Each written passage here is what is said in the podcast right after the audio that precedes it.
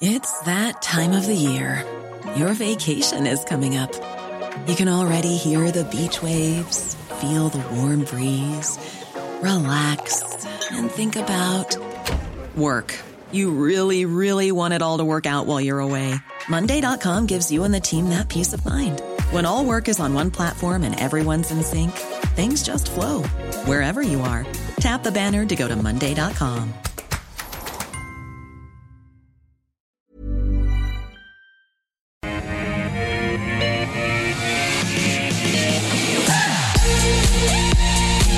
Hello everyone, welcome back to AusBiz Live from our Barangaroo studios. You have tuned in to the call, 10 stocks picked by you. I put them to our expert panel all in 1 hour on this Thursday, the 16th of February. Let's get straight into it. Mark Gardner from Maqro is with us. Mark, good to see you. Good afternoon. David Lane from Ord Minnett. How are you, David? Very well, and you? Good. You coping with earnings season? Fast and furious at the moment, is it? Certainly frenetic at the moment. There's been 1,000 emails today already. General view, you comfortable with it? Overall, it's actually been reasonably good. We generally find that though in the first couple of weeks that the good results are out early, and then towards the end of the month we often get a few shockers. But it's so far it's been a pleasantly surprising result season. Mark, what's your view? Yeah, we've sort of taken a bit of a standoffish view. We're waiting for the results to come out before we're sort of cashed up after a good January, and we're waiting for the results to come out before we sort of make any major decisions. So there's been a couple of opportunities so far, mainly fairly in line with what our thinking was going forward in the outlook. So not. Busy doing research and analysis, but not massively busy so far. There hasn't been anything that's... surprised you too much? Yeah, it hasn't surprised us too much. Okay. So. All right. This half hour, we're going to be taking a look at Commonwealth Bank. Timely after their results yesterday, Challenger, Pact, Iress and Woolworths. Stock of the day, thought we'd pick up Goodman Group. Reported its earnings this morning. Of course, a bit of a favourite here on the call. Half-year results delivering operating profit $877 million, up 11.5%. Occupancy increasing to 99%. Group says it's performing better than originally anticipated. As a result, it's expecting to achieve full-year results growth of 13.5%, which compared to the previous guidance of 11%. Shares trading up 1% at the moment. Mark, what do you think of the Goodman result? Yeah, overall it was a pretty decent result. Obviously statutory profits dropped, which is probably the only bad thing that was in there, just on the revaluations, which we're expecting. These REITs have all been trading at pretty heavy discounts to NTA, so that was always going to come back. I think up a few percent's probably fairly reasonable. They have beaten expectations but maintained their distribution, which I think is smart from management overall, because with higher rates, it's been a while since they've had to endure that, and they'll probably want to keep a little bit in the coffers. But if we do get a soft landing, or they're even talking to no landing, now and we start to see, terminal rates pull back from their recent peak. Well, perhaps these guys can beat expectation next earnings season, and that'll, and perhaps the distribution comes at a later date. But it's these guys in CIP by far our favourites within the sector, and with the REIT sector as a whole, but even within the industrials. Goodman's we were a little bit standoffish on because they're a little bit more development based as well. So, they've showed really stable, stable earnings and increases in rents and 99% occupancy rates. So, through pretty difficult transitional period with with rates going up. So, we'd be sort of starting to nibble at this overall. Okay. Some clients start to buy it. I'm fairly happy to buy it. There could be a rough ride on it. Right. We recently sort of trimmed. There was a rally in the REITs leading into the RBA where we trimmed back. So we'd be looking to buy back soon enough. Okay, so. All right. David, what do you think of Goodman? Of course, mainly in that industrial warehouse property. I had to go in Sydney, out to the western suburbs through Horsley Park a couple of weeks ago. It is mind-boggling how big these were, and you developed by Goodman, by Goodman. Yeah, they should almost call it the Goodman's suburb, basically. Oh, Goodman suburb. Yeah. It blew me away at the size of some of these facilities. Extraordinary. Oh, exactly. And similarly up here in Brisbane, there's a massive big area out at Rochedale that they've developed. It's actually Woolworths' first mainly robotic distribution arm, where you effectively order it online and go and drive up and they put it in your boot. And that's the sort of market that Goodman really have created. Their customers are the likes of Amazon, DHL, obviously Woolworths and Coles locally, but they're providing that logistics supply chain network, not just for the traditional retailers, but also for e-commerce. And now actually starting to see demand in the data center area as well. So reading through the result, it was actually a very, very positive result from management. They've done everything right. As you said in the intro, their occupancy is 99%.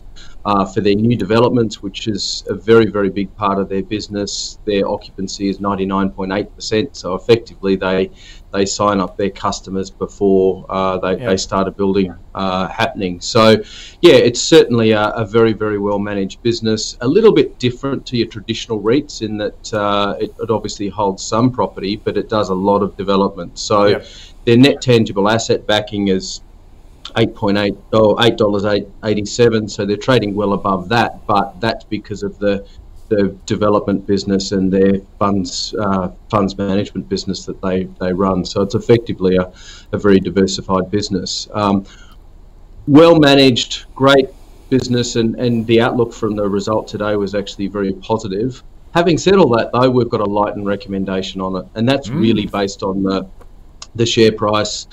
Compared to the other REITs, it's done very well. They're trading nearly at $20 at the moment. So I think if you've had it in your portfolio and have run up well over the last few years, potentially looking at taking some profits. Right. There are other companies in that sector that probably look more attractive. Like what? Based on... Well, CIP, the Centuria Industrial one that Mark spoke about, also Charter Hall Long Whale, CLW is the code for it. We like it, but it's more of a conservative long-term property holder and it collects the rents, whereas Goodman have the growth potential through development. Does Centuria develop as well, or...? They do, yeah. Oh, okay. And so that's sort of a like-for-like. Well, sort of, yeah. I mean, the Centuria Industrial REIT holds the properties, and then Centuria, the actual headstock, that's separately listed, and that has the development pipeline in it there. So if you're looking for that development, you can do that separately, whereas in Goodman, it's all in the one stock. Okay, a little bit lower risk with CIP, obviously, holding the properties. Yeah. So it's probably a little bit simpler, but as David pointed out, the growth, having the development in the same package, you're going to get some upside growth as well. So Goodman's generally will perform better to the upside, and vice versa. Okay, all right, let's get into the stock. So you want us to have a look at Gary. David wants a view on Commonwealth Bank, reported yesterday. You have Matt Common. Extensive interview with him on AusBiz yesterday afternoon, and the shares have been sold off from record highs, though. They have, yes, that's right. Again, another very good result, excellent management, and CBA has commanded a premium in the market for some time. So CBA, from a valuation point of view, is still more expensive than the others. CBA and NAB over the last 12, 18 months have really broken apart from a valuation point of view or share price point of view from Westpac and ANZ. So we see more value in Westpac and ANZ. If you're holding CBA, it's a very well-managed business. Their net interest margins were up to over 2.1%, which is a positive. They've got a fantastic deposit base, 75% of their funding still comes from deposits. And it's strange that CBA for many, many years has been the least attractive bank as far as interest rates and term deposits are concerned, yet they still keep getting the customers coming back and giving them deposits. So it's a great capital base that they've got. So if you've got the shares, I'd be holding them, but I think there's better value in some of the other banks in the sector. Basically, the banks profit from us being lazy, Mark, don't they? I read a report the other day, 50% of Australians hold their savings in a transaction account, which gets 0% return. Yeah, look, and it's CBA's rates. Why would you bother even moving it? I think they've got the lowest term deposit rates around. So but transaction accounts are even less. Are even less. Terrible. Maiten Somersundaran sent me a text after Commonwealth Bank result yesterday saying, "Told you, banks peak of the market. Sell, sell, sell." I agree. Oh, absolutely. And I'm mildly concerned. I'm agreeing with Maiten more and more these days. I have been trying to wrangle CBA out of my clients' hands for the last month. They're very reluctant because they've had them forever. Yeah. And that's one of the considerations you've got to take into account. Yeah, absolutely. And look, we give general advice. So so essentially, I'm only commenting on whether I think it's overvalued or undervalued. These guys, the last 6 months is basically as good as it will ever get for a business like CBA. You've got strong economic growth or strong economic conditions and rising interest rates where they're picking up that net interest margin. So now the consequences are going to come from those rising interest rates. And look, we've had 600%, I think, since roughly early 2000, 600% growth in credit. So new loans, etc. I've done a deep dive on CBA. The share price only ever goes up in years where credit is expanding. It's nothing to do with the housing prices. It's nothing to do with sort of default rates. If credit is expanding and they're writing new loans, CBA does very well. At $110, they were at the top of their PE range. So you would be expecting, the market was saying we expect the best possible conditions for CBA. And it is actually the complete reverse. So I was not remotely surprised. The research houses, major brokers have all steadily been downgrading CBA over the last month and a half. So I'm not people were a little bit surprised about the movement yesterday, but the major broking houses weren't, because I think the consensus is about anywhere from $85 to $90. Right. So I think we're going to have the dividend yield, whilst they increase their dividend by 20%, it's not good enough anymore, because you can now get 7% in corporate bonds. So I'd fully expect this to probably pull back to the mid-80s at some stage this year, and you'll get a much better opportunity to buy it. It is a high-quality business. I don't dislike CBA. I just think, given what's going to come, over the next 12 months as the economy readjusts to higher interest rates, and they've basically already seen net interest margin peak October last year, so it's already declining, that essentially we'll see this just significantly pull back to the pack, and I'll be happy as Larry to be buying it at lower prices. However, because from those charts, it shows for the 5 year and the 12 month, it does have pullbacks. It's a bit like CSL. It does. CSL, there's a time when it comes back to 250, 260, and then goes back up to 300. And this is the conversation I have with my clients. They take it almost personally that I'm telling them to sell. Look at that, June, $87. Yeah, and look, exactly right. So that'd be where I'd be, anywhere under $90, I'd be starting to scale in. The range, it's a fairly stable PE range overall if you take out the COVID period, of 12 to 20. And if we can get back to 12 and a high dividend yield, absolutely, because it is a well-run business. And it's not going to have any funding issues if the default rate starts to go up, because they do have those savings accounts, and they tend to be quite tight. Like you're not getting many discount rates and things like that. I did put that to Matt yesterday. I said, "What do you say to savers?" And he says, "Well, we haven't passed on the full increase to borrowers because the housing market's so competitive, and we've." As a result, been a bit slower. They're a business after all. They're just doing their job. So look, and you can move if consumers can move with their feet, and if they don't move, what would you wouldn't expect anything less from a response from a company. All right, so sell on CBA for you. a financial organisation who will benefit from rising interest rates is the one that Tim wants a view on, Mark, and that's Challenger, the big fixed income group. Basically, it's an annuity business, isn't it, for retirees and the like, and rising interest rates is good for them. Yeah, absolutely. And as per the products they sell, as was their result, it was pretty straight down the line, and you know, largely in line. I think, better results for the life and weaker for the funds management, which I suppose you wouldn't be surprised with the funds management sector this year not doing so well. Yeah. Although on the ticker here, I saw Magellan today has cracked up above $10, which, boy, there's a that's been smacked. That's not even on our watch list anymore. Yeah. So that's surprised me. Yeah. But anyhow, let's get back to Challenger. Sorry to distract you. But look, it's trading around about fair value, but I think one of the key things that's in favour of Challenger that not a lot of analysts have talked about is we're going to have the largest batch of baby boomers retire or hit retirement age like this year, and obviously, you know, it's going to be around those numbers demographically, like all around the globe, particularly Australia.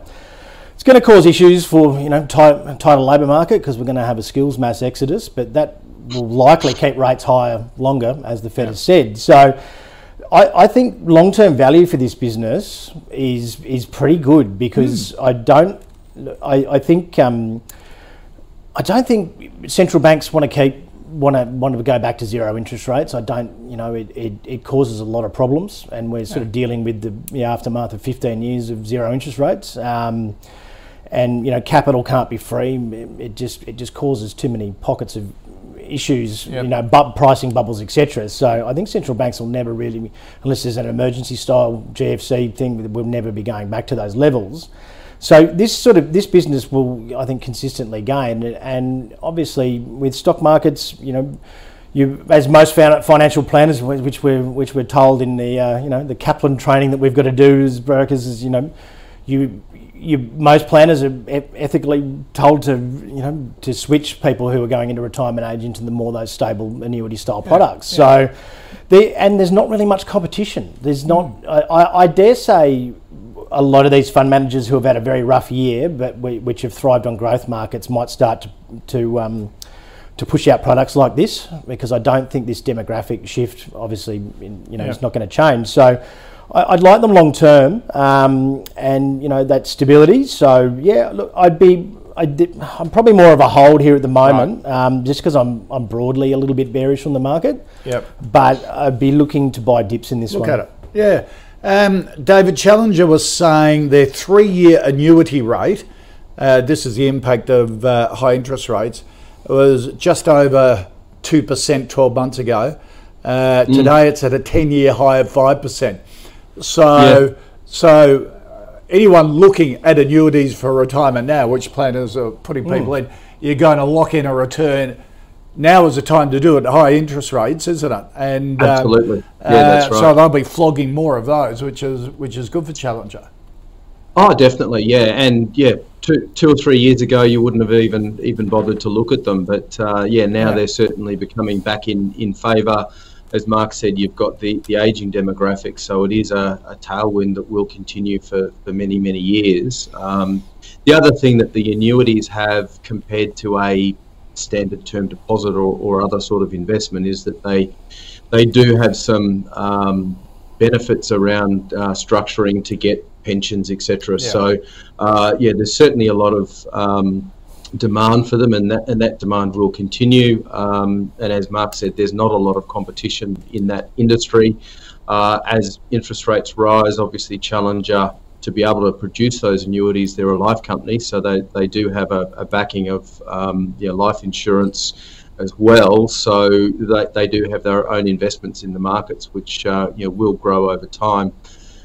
I tend to agree with Mark, though, in that probably a hold at current levels. They are a good business, and the long-term outlook for them is good, but at the current share price, probably not compelling.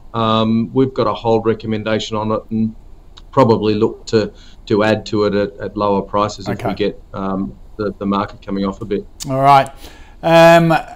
Steve wants a view, David Lane, on Pact, the plastic and rigid packaging organisation, Australia and New Zealand. What do you think of Pact? Yeah, Pact, they've had a lot of headwinds, I suppose. It's now coming to the end of those. See, that chart looks like they've been going into a cyclone. Yes, yeah, that's right. Yeah, well, they've had issues with the supply chains, rising costs as far as the plastics business is concerned, and changes in management as well. So it is a business that it's in the packaging business. They make a lot of the jars and plastics as well. So they've got a long-term strategy to move towards what they call a circular economy and more recycling, so that they're a bit more environmentally friendly. It's an okay business, probably a hold at current prices. The problem with a business like Pact is that there are things that are out of their control. For example, in the Philippines, there's been a sugar shortage, so that's impacted their business over there. Yeah. They've got impact of various other issues that occur around the world as well. So, yeah, not the most exciting business, but probably if you've got it, I'd be holding it at current levels and looking for, a bit of a pullback in the price. Okay, Mark? Yeah, I'd echo David's comments. It doesn't matter how good management is. They're sort of held ransom, to their input costs. With their margins, they're incredibly low. And last report, revenue's up 7.5%, gross margins fell 9%, net profit fell 33%, and they increased their debt. So that's three fairly. Not a great combination. Yeah, it's not a good combination. That's so look, but on the upside, shipping reliability improved, which is going to lower their costs going forward. And they've had a lot of their input costs sort of start to normalise. One thing I found sort of quite strange, they said the expected 2023 result to be slightly ahead of 2022. So it sounds like very wishy-washy language, right? And like it, give us a range, I worry when people start to use descriptive words instead of numbers. So when they're tentative, you're tentative. Yeah, exactly. So it just gives it a little bit more reliability and confidence to the investor to believe in the company. So, and as well, moving towards that circular economy. I mean, Brambles had a disaster with, trying to get those CHEP pallets back and things like that. Yeah. Like that, it's all great in concept, but it's got to be very well run. They've got to be returned to you. You've got to track them down. There's other associated costs in that. It, Bramble struggled with that for years back in the early 2000s. So if you're a Pact shareholder, you've taken a bath. Do you stay there? Look, I wouldn't. I think there'll be just better opportunities this year, and I don't really see. I would probably sell and revisit after another another couple of reports, and because I don't look. They've even said themselves they're only going to be slightly ahead this year than last, and last year was a pretty difficult year. So I would just probably. I mean, you can get interest sitting risk free and 7% in corporate bonds. Yeah. You can possibly just leave it in cash and wait for an opportunity. And if you've got a capital loss, you offsets. Yeah, I always look at things. You sold for a profit. Well, that's right. I always look at things in terms of I wouldn't put new money in it, and that if you wouldn't put new money in it, like you're holding on for your own reasons because you bought it higher, not because it's necessarily going to go well. But if they show improvement going forward, at the next reporting season or the one after that, that'll be fine. All right. John wants a view, Mark, on Iress, the financial software provider, market provider here and around the world. Yeah, I looked into this. They've got a new, I think they've got a new CEO, and I had a look into his background, and I quite like. He's got a bit of a mix of both startup and traditional business experience, which I think Iress really needed. They've relied on the fact that they've got a captive audience and captive customers, and you know, that doesn't tend to lend itself to a innovative company, particularly in this is in the tech sectors. So they're going to report Monday. They had they did a bit of a reverse Macquarie. They overpromised and underdelivered the last time, and they missed guidance. So, and then last year wasn't the year to be missing guidance, particularly if you've pumped the market up yourself. So it was a delay in client acquisition, but. But it's not a buy for me here right now, but more so because I want to see this. This new CEO's had 6 months. I want to see what his strategy is, because I think this, given their customer base, if they make good technology improvements and they expand on this, there's a mortgage business and super business and things like that. If he's got a good strategy for that, I would be very happy to buy this. But but look, you've got 2 days to wait. I don't think there's any point risking it here right now. So no and watch. No and watch, and look, and I don't think you'll miss out on much. If he's got a great strategy, you might miss out on a few percent because it reports slightly better, but I think it'll actually be the start of a solid uptrend. Okay. So. Interesting. So we shall see. David? Yeah, agree with that, because they're about to report Monday morning before market, so I certainly wouldn't be jumping in and buying them now. Share price has come down quite a bit due to those downgrades over recent times, so I think there is value there. We've got an accumulate recommendation on it, but I wouldn't be buying today. I'd be waiting for that result to come through, and it is. A business that hopefully in the result they'll actually talk about some more customer acquisitions. They recently got a fairly large contract with Commonwealth Super.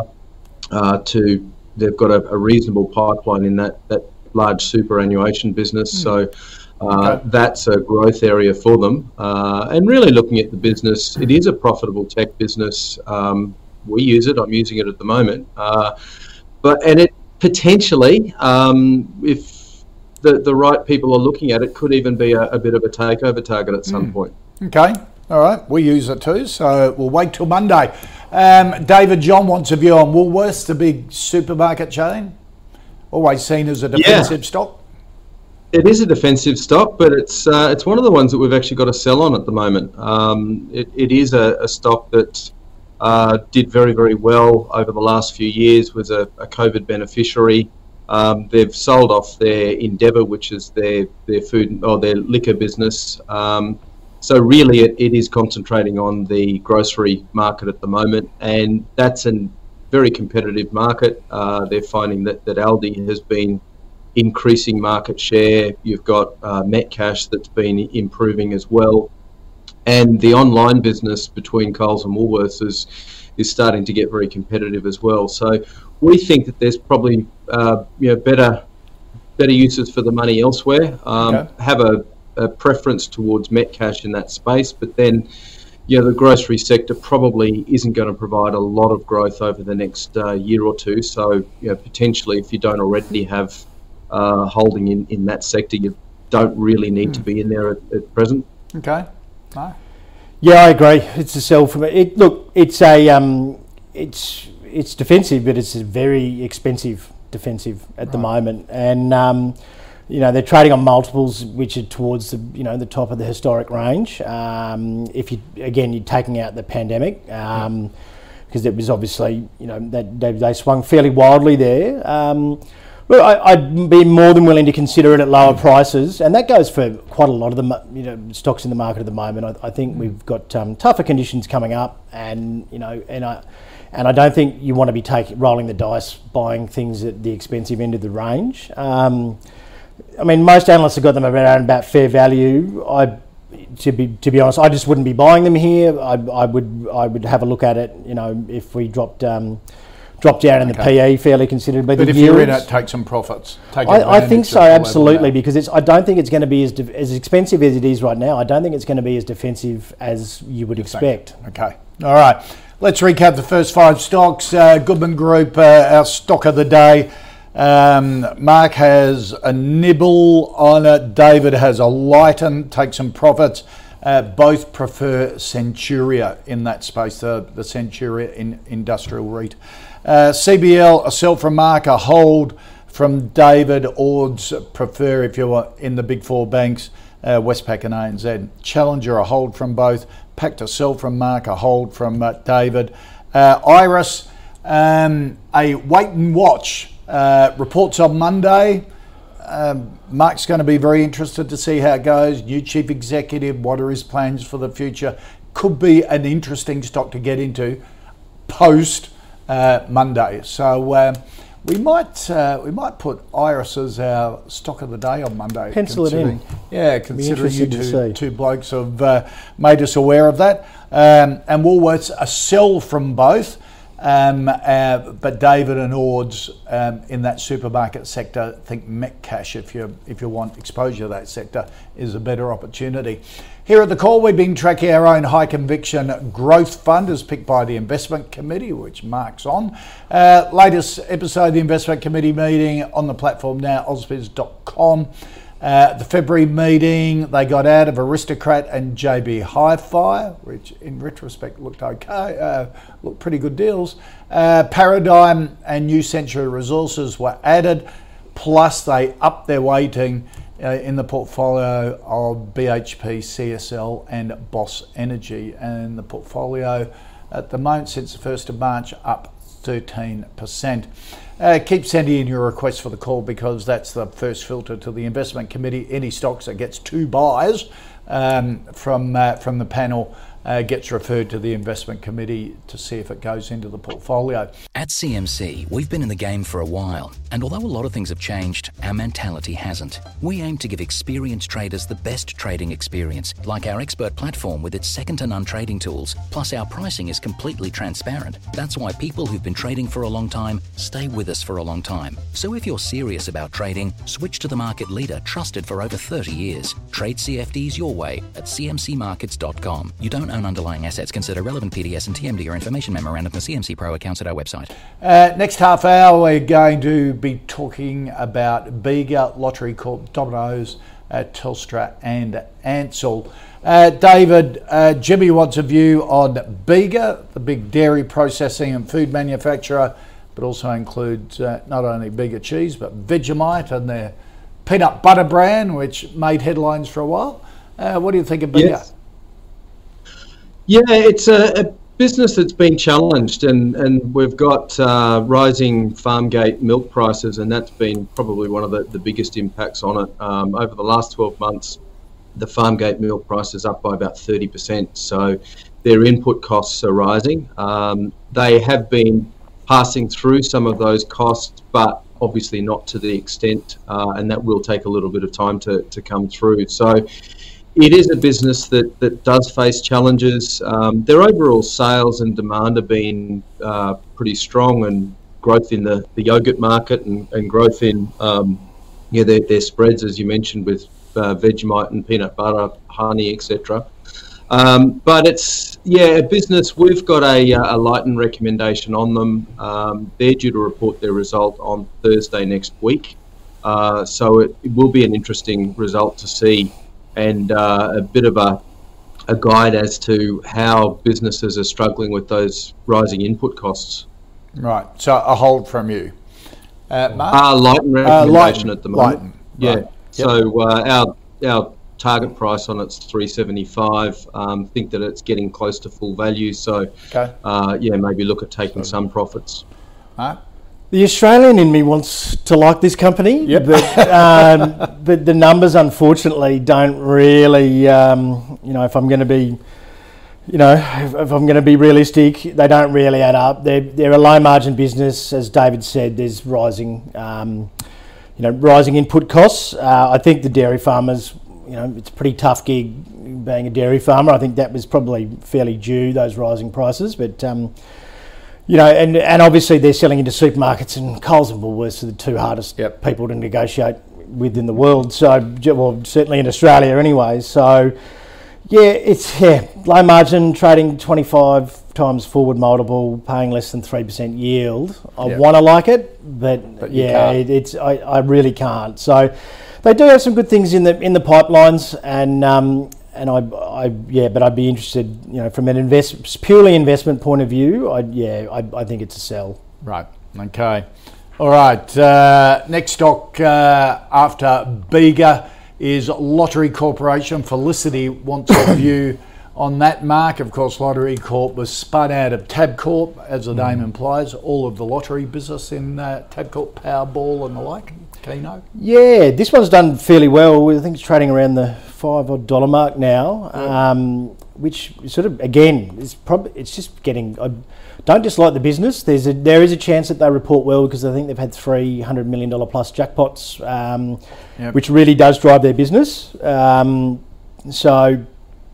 it's a relatively, it's only been around since sort of last June, so you haven't had much of a chance to see too many patterns in the reporting, and you've managed to get a fairly decent result out of it. I'd probably be selling into the result, and just wait and see, because if they don't report as well as analysts' expectations and they pull back, and you'll be stuck with them for a long time. Right. So I don't dislike the company, but you in the very short period of time you've done relatively well, and I think that you're not going to see, you're more likely to see a 10% move to the downside than the upside. And then you're sitting on that position basically till next earnings season. So particularly when you saw the dip down there to 250, if you run it up from there, absolutely, really well. It'd be sort of take your win and look, you may get it back in on the earnings result, but I think it's probably not a bad place to sell. David. Yeah, pretty much agree with that. We spoke about it a number of months ago when they had their big Powerball jackpots, and that does entice a lot of people in. But the share price has run very, very strongly since October. So they're sitting at their now all-time high. As Mark said, it's only a relatively new company. But so it's rallied very strongly. So I'd looking at taking profits on it as well. Right. We've got a lightened recommendation on it. Our valuation is about $4.40. So good business, and long term, it's obviously a business that has a lot of demand. But current share price, I think it's probably a little bit expensive. I guess most of the discussion we're having across the board is that many things are very expensive in the market, and probably a good time to be looking at holding a bit more cash, and this might be a place to take some out of it. Yep, absolutely. All right, our next stock, David Andrew wants a view on Domino's Pizza, not only here in Australia, but... where are they? They're in Japan as well. They're in Europe, Singapore, Malaysia, throughout Asia. Massive organisation. It is, here. Yeah, they've done very, very well. Originally out of Brisbane, as you said, here we go. He's pulled the Brisbane card. You're as bad as Andrew Weiland from Toowoomba. He does all that too. Maqro's joined them. We opened an office there last month. So there you go. Well, all right, get on with it, Domino's. We're proud of our local businesses. Okay. But I guess as we were talking about Bega cheese, the input costs are rising. That the cost of mozzarella is rising as far as Domino's is concerned. And also the ability to get staff.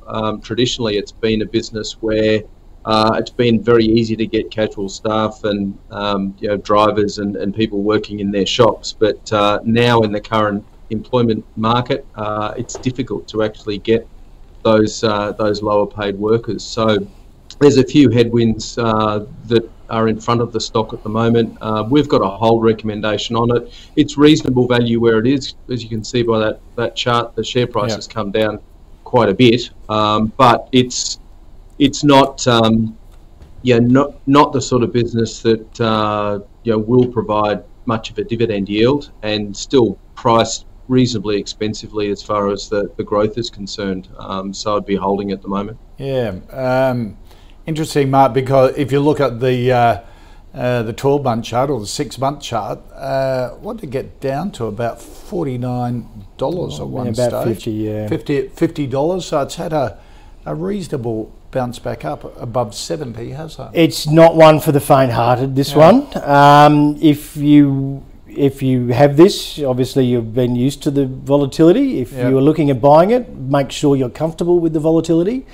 I think our analysts were fairly dour on expansion to Japan, and that panned out really well. They're rolling out to Singapore and Malaysia. The analysts aren't massively convinced on again. I would probably back Domino's there. But as David said, it's just 3.5% unemployment. I mean, it's a delivery business. That just eats into their margins. Mozzarella, obviously, as well. Input costs, you know, it does. But they do it on scale. They've got great technology as well. They're trying out different business models, which is probably not helped by rising rents, but smaller operations closer together, and getting franchisees to open, two operations, relatively close in terms of as the crow flies. So that, I think, that improves their what they get out of their drivers and the speed of their deliveries and things. So it's food prices coming down, though. Yeah, things are normalising. So, but again, it's like you've got to have a wide stop and back their business plan. Right. And look, as I said at the start of the show, our sort of plan this earnings season was a wait and see. So I'd be erring on the side of sort of accumulating, but I want to wait and see. I mean, this stock can move massively. I mean, we had an earnings report this time last year, and that dropped from $100 to $75. Smash. So you don't need to take that risk on leading into the report. So you'd hold at this stage? Yeah, I'd be holding at this stage. If they have a good report and the rollouts are going well, they're pretty, like I sort of tried to find a comparable international peer. McDonald's was probably one that, and I think it reported relatively well, and Domino's is far more expensive. So, I want to see that. I want to be comfortable with the strategy to justify the growth, justify the share price. So, and after last year, I probably don't need the headache of something that's going to swing 25% on an earnings day either. So, well, when's that report? Must be coming up pretty soon, right? I'm unsure. I'll I think it's next week. Check that up. Right. Yeah. Okay. I had lunch with a Domino's franchisee. This was sort of pre-COVID, and the technology he was explaining to me, he had they tend with the franchisees to give them half a dozen stores in the same geographic area, sort of thing. He showed me his mobile app, his Domino's mobile app.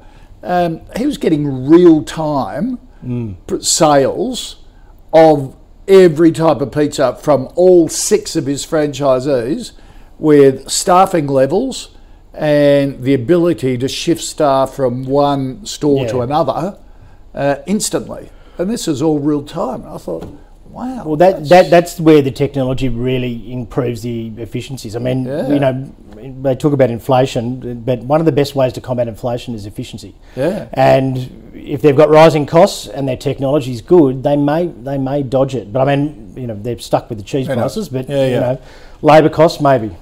All right, let's see how it goes. All right, a very timely one today with Telstra reporting this morning. Nick wants a view, David, on Telstra, how you see it at the moment. Vicky Brady's first result that she brought down after Andy Penn has been at the helm for a number of years and basically re-engineered the business, and she acknowledged that in the results, saying the T22 and T25 re-engineering programs that Andy implemented have certainly done the job. Yep. Absolutely, yeah, and it's good to see. It's one of the only companies that I can remember that actually had a 5-year plan, stuck to the plan and executed on that. So it's actually good to see. And yes, her first result as CEO was a very impressive one. Probably one of the highlights out of the result was that their mobile business was up 9.3%. And that's due to the fact that the international borders are now open. So their global roaming business is returned after having a hiatus for a number of years. So that's been a bit of a highlight in the business.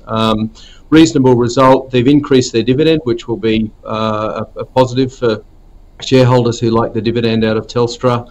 It's not what it was, but dividend yield's probably about 4% fully franked, so still a reasonable yield there. But as you said, with that re-engineering of the business and selling off some of their assets, they're now looking for more growth, and the international side of the business is now about 10% after they bought the Digicel operations. So, they've got some international growth coming as well. At current share prices, we think it's probably fair value. I'd be holding it at the moment. Can't see that they're great value at present, but if you've got it in the portfolio, I'd certainly be sticking with them. Yeah, look, that just broke through a 5-year high by the look of the chart that we just had on. It's pretty impressive for Telstra. Mark, what do you think of it? Yeah, because that range has been extraordinarily solid. Yep. For $2.60 to $4.35 for 5 years. If you've got it, great. But you can't. I don't think you can buy a breakout in Telstra. Right. You probably have to. Do you sell a breakout? No. Look, they've had a good result, so maybe the breakout holds. So it. I can. I guess in a way. Sort of like the banks, Australian consumers are a little bit lazy unless you have a data breach, and which I did put that to Vicky Brady about an hour ago. I said, "Is this a result that Optus built for you?" And she said, "Look, it helped, but not to a huge extent." I wouldn't have thought. People tend to get over that when they go in and realise how difficult it is to change everything. So people are contracted as well. Yeah. So having to pay those out, obviously, is a disincentive to be switching. So it possibly isn't just that. I think that probably under rewards the job that they've done. I think they're. Good companies, Elders is, a good company that stuck to an 8-year plan, and, share price is not showing it at the moment, but no. but from 8 years ago when they started, it's marked a huge improvement. Yeah. So, and look, BHP's even done the same thing. They used to have a bad habit of, getting a glut of money and buying crappy mines, and now they've got a 10 and 20-year plan. So, I think this year is going to be very key. Management's going to be very key because the money's not free anymore, and we're going to have struggling with sort of very tight labour markets and inflation, and then possibly a bit of a slowdown in the economy. So, the quality of your management's going to be really key to manage these conditions. And I think I did some stats the other day. 20-odd% of the ASX 200 I've never seen any environment outside of a zero interest rate. So it's going to be some inexperience maybe come through, and there'll be some managements that shine. But I can't buy it here. Hold it if you've got it. Probably if it gets on a run, I think you'd probably be selling the spike potentially. I think I was reading something about NBN Co. They've got Elon Musk, Starlink stealing a lot of their satellite customers. That's a mild risk. That roaming increasing, yes, it's a return, but I've got a lot of clients overseas over the last 6 months, and we just use WhatsApp. So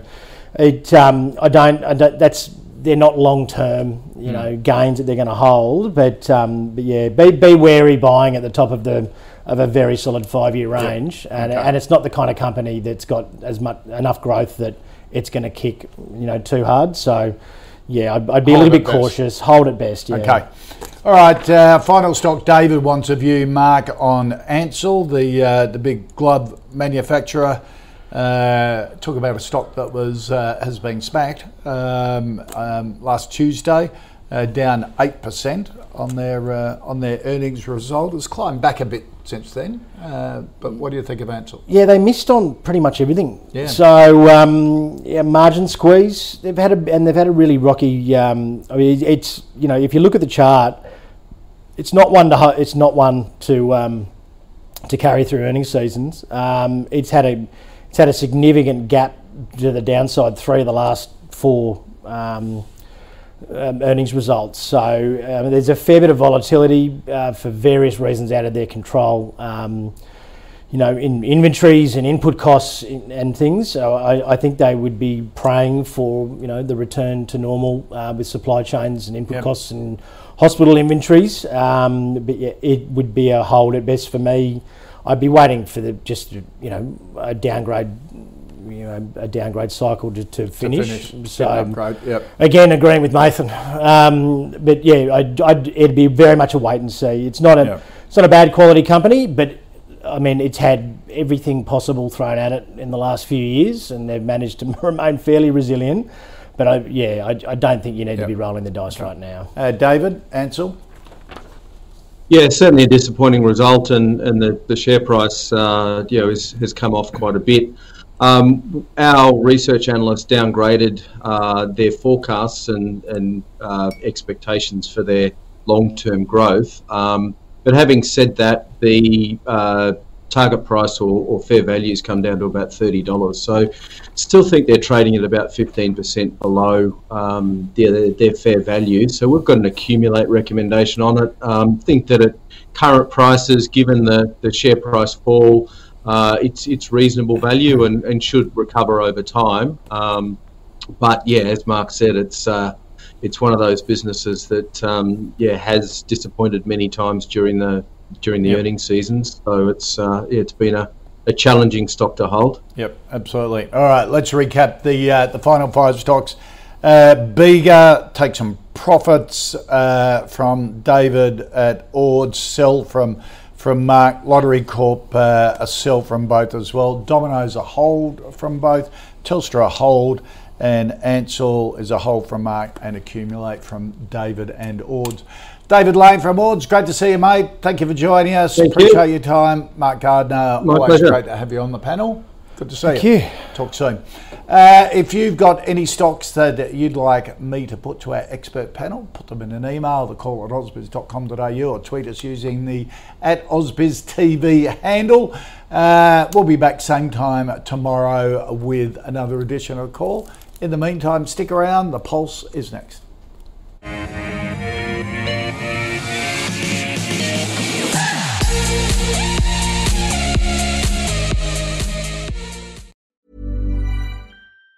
Even on a budget, quality is non-negotiable. That's why Quince is the place to score high-end essentials at 50 to 80% less than similar brands. Get your hands on buttery soft cashmere sweaters from just $60, Italian leather jackets, and so much more.